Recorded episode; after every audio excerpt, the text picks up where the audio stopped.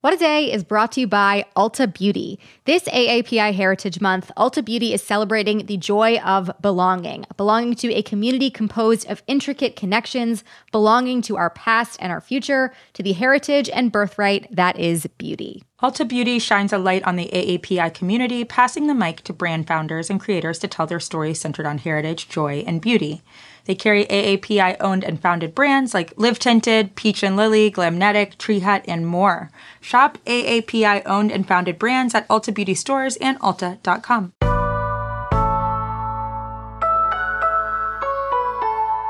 It's Tuesday, August 2nd. I'm Priyanka Aribindi. And I'm Erin Ryan, and this is What a Day, where we're advising Shakira's hips to resist the temptation to lie as she heads to tax court in Spain. Yes, so we still don't know which part of you may have done the felony tax evasion, Shakira, so it is best for your whole body to just be honest. Yeah, so don't hold us liable if this backfires. We are not lawyers. On today's show, President Biden announced that the U.S. killed Al Qaeda leader Ayman al Zawahiri. Plus, Nancy Pelosi might be pissing off China with a planned visit to Taiwan today. But first, we've said it many times on this show, but ever since the Supreme Court overturned Roe, the fight for abortion access will be waged state by state. And today is a crucial day for Kansas.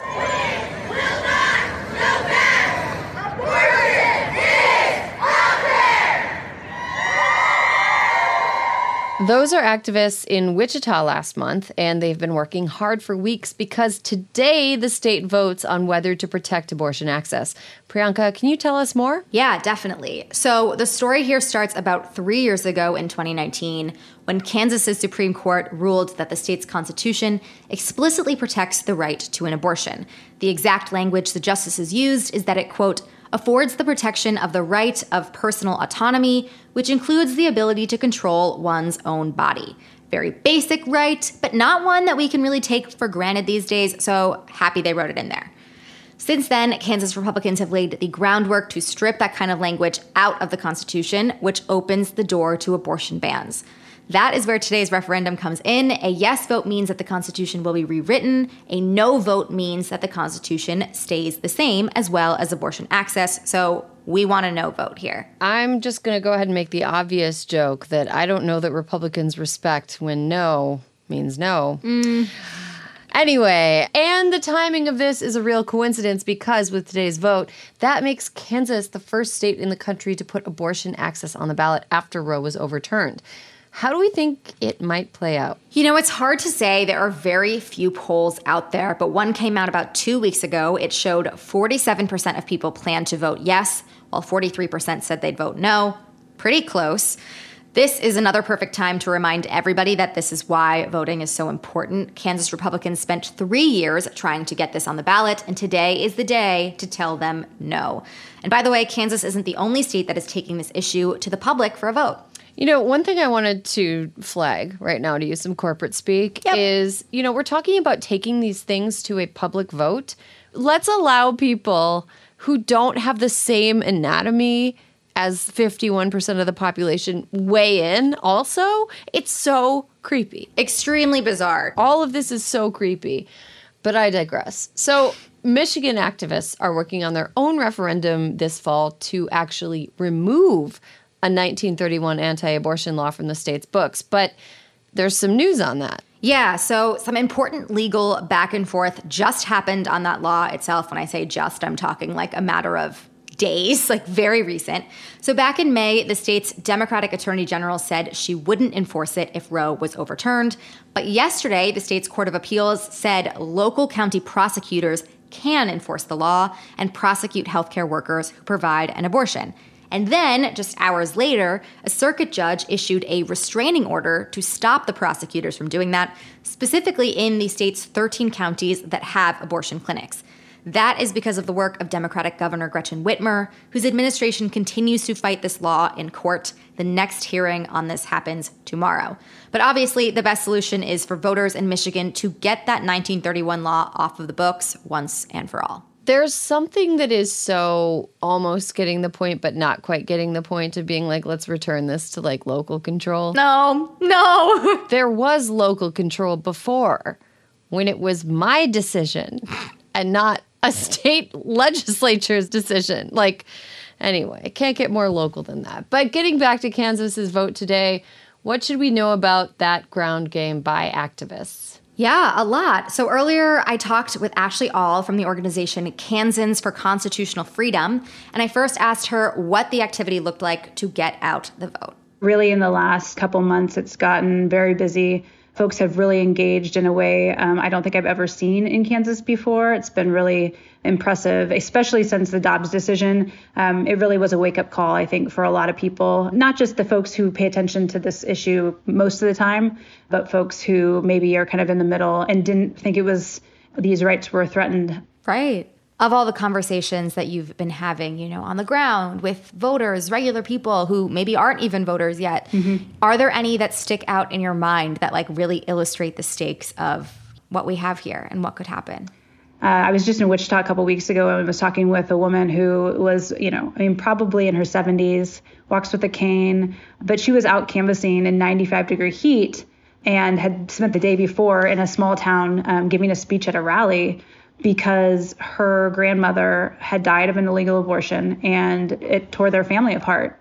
And so she really was engaged in this issue for a very specific reason, and she was doing it for her family and her grandmother, and that was really inspiring. Yeah. Uh, we've also worked really closely with a lot of um, you know younger voters who are engaged on this issue, and it's really you know kind of central to what they're thinking about as we look at rights for young people. Just to see them really like take control and get to work has been really inspiring. Yeah, that's amazing. So, what arguments, you know, that local activists have been presenting, people on the ground have been sharing, have you found to be, you know, the most motivating for voters to say no, to get registered, to get involved, all of the above? You know, I think this really comes down to the decision in 2019 really centered on uh, personal autonomy and Kansans having a right to make decisions about their lives, about their bodies, about their health care, free from government interference. That's something that goes back to our early state days. And uh, that has really um, motivated people. And, you know, when they think about uh, this amendment, uh, the fact that it will mandate government control and take away those decisions from people, I think a broad audience really is motivated by that. Right. So, Michigan is another state that is working to put abortion access on the ballot as a referendum. In their case, this November, they're trying to strip out a state law that threatens access. Do you have any advice for the activists there as they kind of take to the ground to do similar work to what you're doing here? Well, two of the things that we've, I think, done pretty well. Um, one is countering the misinformation. There's always going to be misinformation about any of these ballot measures, and that has not been um, any different in Kansas. In fact, mm-hmm. significant efforts by the other side to kind of change the conversation away from the extreme ban that they introduced this past year and kind of moderate their message because they understand it's out of step with Kansans. But also, they have basically misled voters about the state of the law right now uh, the fact is that abortion is still regulated in Kansas. Even though we have a limited right, it's still pretty heavily regulated. Right. Um, and they have been saying that it's not. So it's been countering misinformation um, and really staying on top of that, I think, is critical. Yeah. Um, but the other thing that I think has been really important for us is really being willing to have conversations with folks who may differ from ourselves on some of the issues. You know, like while we aspire to access uh, for abortion for folks in our state, that is not, you know, restricted um, significantly. That is not where a lot of voters may be. And so being willing to have those conversations in the middle and being willing to, um, you know, find common ground where people can support access, um, support those constitutional rights, that is something that's been really important. That's awesome. And so this is very immediate, happening now. The polls in Kansas close tonight. Yeah. So what will you be watching for in these early returns to kind of see how this will pan out? Is this going to take days for us to know what happens? What should we kind of be watching for? You know, I think it's going to be really close. I mean, I am hopeful that we find out tonight, mostly because I need a nap after this. It's been a pretty intense couple of months. I'm sure. But no, I mean, we we are going to be looking for some of the big metropolitan areas. You know, we are confident that we will win in those areas, but we need to win big we'll be watching those things and really hoping that turnout exceeds expectations. That's one of the things that's been pretty challenging is that this is on a, um, a primary ballot, definitely, which is really unusual for something of this magnitude. Right. And um, we really are hoping that people show up and vote, um, especially unaffiliated voters, because they typically don't vote in August primaries because they're partisan primaries. So, and that's 29% of the electorate in Kansas, which is pretty significant. Right. I um, have my fingers crossed for you both on the vote and on your nap. Yes, thank um, you. But, you know, most of our WAD listeners, they're not in Kansas, though, I mean, we do have a Kansas WAD squad. But what can our listeners do, you know, regardless of where they are to help you out today? Are we too late? Is there still stuff that is helpful? What can we do? Um, if you know anybody in Kansas, like reach out, tell them to go vote, you know, but also just you know, start to have those conversations. Totally. Kansas may be the first state to vote on this issue, but we obviously are not going to be the last. It's going to be something that is really important in the months and years to come.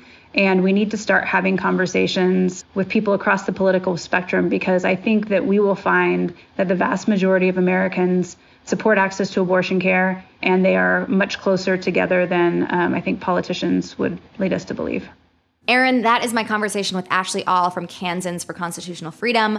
We're going to put a link to their organization in our show notes so you can go support them today as they reach the finish line. Today is the day. Take out your phone, text a friend who lives in Kansas, ask them if they have a plan to vote, and help them if they don't. Yeah. Oh my goodness. Well, the thing about a state like Kansas is even if polling might show like a four point advantage for the side that you don't want to win, we're not talking about like the entire country here. We're talking about a non election day vote. Uh, yeah. In a state that isn't large. And you can make a huge difference. Like your vote makes so much difference. If you live in Kansas, you, your friends, everybody that you know who cares about abortion access can actually make a difference. So, We'll also tell listeners about the outcome of the vote once the final results are in. But remember, state by state, the fight for abortion access is on, and we'll be following it every step of the way. And that's the latest for now. We'll be back after some ads.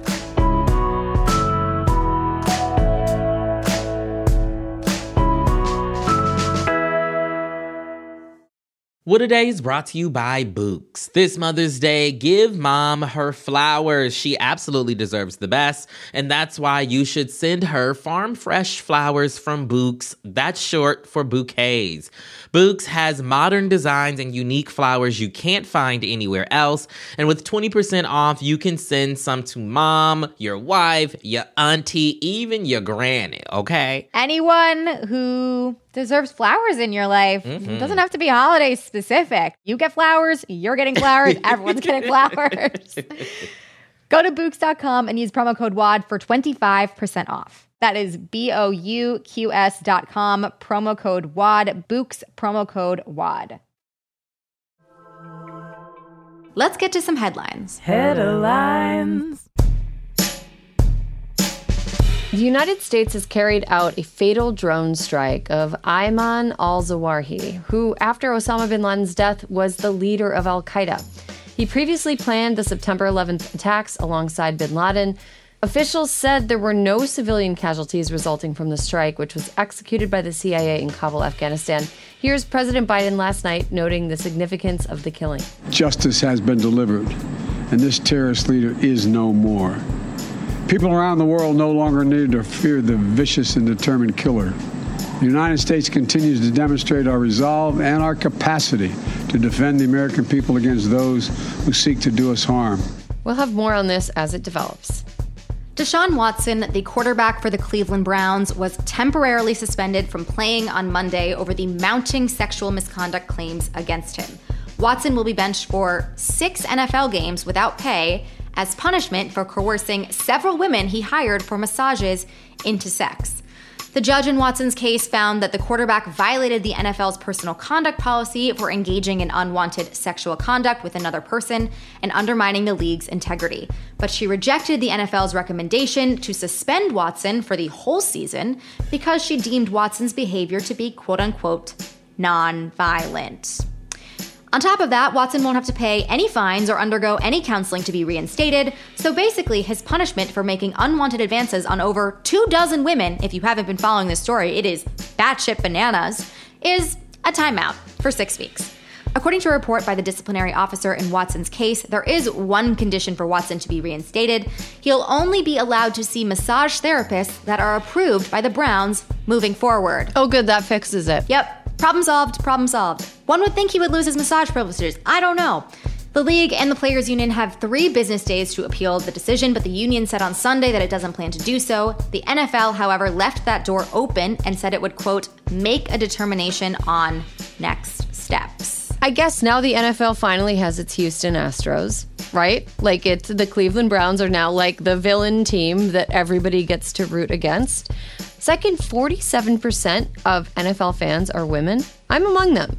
Even though the NFL seems to be trying to wash its hands of the actual consequence by saying they wanted more, uh, this move is is a giant fuck you to all of us. Forty-seven percent of your fans, guys. It's disgusting. this is how you treat violence against women. It's a quarter per woman that he did this to. Yeah, it's really, really gross. And as a lot of people have pointed out, there are people who have been guilty of much lesser offenses in terms of the amount of harm they've caused that have been suspended for much longer. For weed violations in the past, people have been suspended for many more games. Antonio Brown was suspended for eight games for threatening somebody who had made sexual misconduct allegations against him. One person. Yeah, what a disgusting message to send the world. Yes. A cargo ship filled with corn sailed out of the port of Odessa on Monday, making it the first ship to leave Ukrainian waters since the start of Russia's invasion. This is a pretty big deal because Russian forces have been blocking Ukraine's Black Sea port since February, and the hope is that these grains make it safely to the Middle East and Africa, where they're desperately needed. According to Ukrainian officials, there are 16 more ships waiting to leave the port of Odessa in the coming days. Get that grain out of there. Yeah, I hope they're able to without issues. People need that food. House Speaker Nancy Pelosi is set to visit Taiwan with meetings planned for later this evening and tomorrow, according to sources interviewed by the Wall Street Journal. As we've said on the show, China's designation of Taiwan as a breakaway province makes Pelosi's visit an inflammatory one, at least from their perspective. Yesterday, Chinese officials warned of the visit's, quote, egregious political impact and hinted at the possibility of military intervention. The woman's having a meeting, like, chill. But representatives for the US are telling China not to do anything rash. Here is John Kirby, the spokesman for the National Security Council. There is no reason for Beijing to turn a potential visit consistent with long-standing U.S. policy into some sort of crisis or conflict. Well, let's hope that the notoriously chill Chinese government, who historically has been great at uh, receiving, processing, and forgiving perceived slights, uh, will respond rationally. Got such a track record of doing so. Oh, Nans, stay safe out there. Yeah, seriously. Uh, Guy Reffitt, the first January 6th defendant to be convicted at trial, was sentenced to over seven years in prison on Monday. This is the longest prison sentence any Capitol rioter has received so far. To refresh your memory, Reffitt was found guilty of five felony charges back in March, including obstruction of Congress and threatening his teenage son, who ended up turning him into the FBI blood may be thicker than water, but it's thinner than pepper spray, which was apparently the only thing that kept Reffitt from entering the Capitol with zip ties and a pistol. Prosecutors originally asked for a 15 year sentence and wanted the court to classify Reffitt's actions as domestic terrorism, but the judge ultimately didn't go for it. I'm confused as to why not. It's on tape. There was a clip of his daughters speaking outside of the courthouse, and it was really heartbreaking because they truly seemed to believe that their father had been led into this by Donald Trump. And actually, one of the daughters said that she thought that if their dad got a seven year prison sentence, that Donald Trump deserved a lifetime prison sentence, which. I mean, I can't, yeah, I have no argument against that. You made your case. Yeah. The nearly $740 billion Manchin Schumer deal could give Democrats a life raft at the midterms, but poised and ready to thumb down that raft so hard that it is no longer seaworthy is Kyrsten Sinema, the moderate senator from Arizona who is so quirky that she's actually a conservative. Hmm. Sinema hasn't weighed in on the deal, which needs her support to pass. It includes funding for climate change, healthcare, and a tax increase on corporations. On Sunday, a Sinema spokesperson said that she would wait to see whether the bill is approved by the Senate parliamentarian. As for what else could be giving her pause, the bill would chip away at the carried interest loopholes, which benefits the marginalized underclass known as hedge fund managers by letting them pay a lower tax rate. Sinema has long objected to this provision, a position which definitely has nothing to do with the millions of dollars she has raised from private equity firms. What an exhausting person. If you cannot motivate yourself to vote out of hope, motivate yourself to vote out of the fact that Kyrsten Sinema should not be the person making these decisions. Absolutely not. But hopefully, if we get a better margin in the Senate, she'll matter a lot less. Matter a lot less. We'll have to hear about her a lot less, have to care about her outfits a lot less. I like that for all of us. I totally agree. Two weeks ago, we told you about a woman who got fined almost $2,000 by the Australian government for failing to declare the smooshed remnants of a Subway sandwich at customs. I was here when we reported this story. I am so glad to be back for the follow up. Well, the food cops from Down Under are back and they're as ruthless as ever. They slammed another traveler with the same nearly $2,000 fine for transporting two undeclared McMuffins, plus a ham croissant from Indonesia to Australia. The fine isn't just because Australia's Transportation Authority reps Burger King, it's because the country launched a new biosecurity program and is particularly focused on foods coming from Indonesia, where a virus that causes foot and mouth disease is spreading among cattle. We'll leave it to you to decide whether that justifies the fine. For my money, Australia should be a little less mad at Big Macs and more focused on Mad Max, who some listeners might know is an iconic piece of Australian intellectual property. This headline has gone all over the place. I don't even know what to react to. There's too much. I feel like I'm on a Mad Max dune buggy. You heard her. And those are the headlines. One more thing before we go. On the latest episode of Political Experts React, Dan is joined by former Kentucky State Rep Charles Booker to break down hot button political ads, including his own. Watch and subscribe by heading to youtube.com slash crooked media. That's all for today. If you like the show, make sure you subscribe, leave a review, declare your McMuffin, and tell your friends to listen. And if you are into reading and not just Kyrsten Sinema's FEC disclosures like me, What a Day is also a nightly newsletter. Check it out and subscribe at crooked.com slash subscribe. I'm Erin Ryan. I'm Priyanka Aribindi.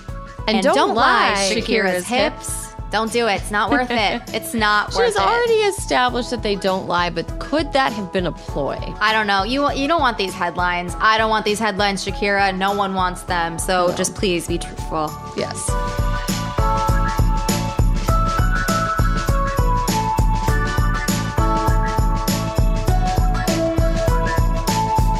What a Day is a production of Crooked Media. It's recorded and mixed by Bill Lance. Jazzy Marine and Raven Yamamoto are our associate producers. Our head writer is John Milstein, and our executive producer is Leo Duran. Our theme music is by Colin Gilliard and Kashaka.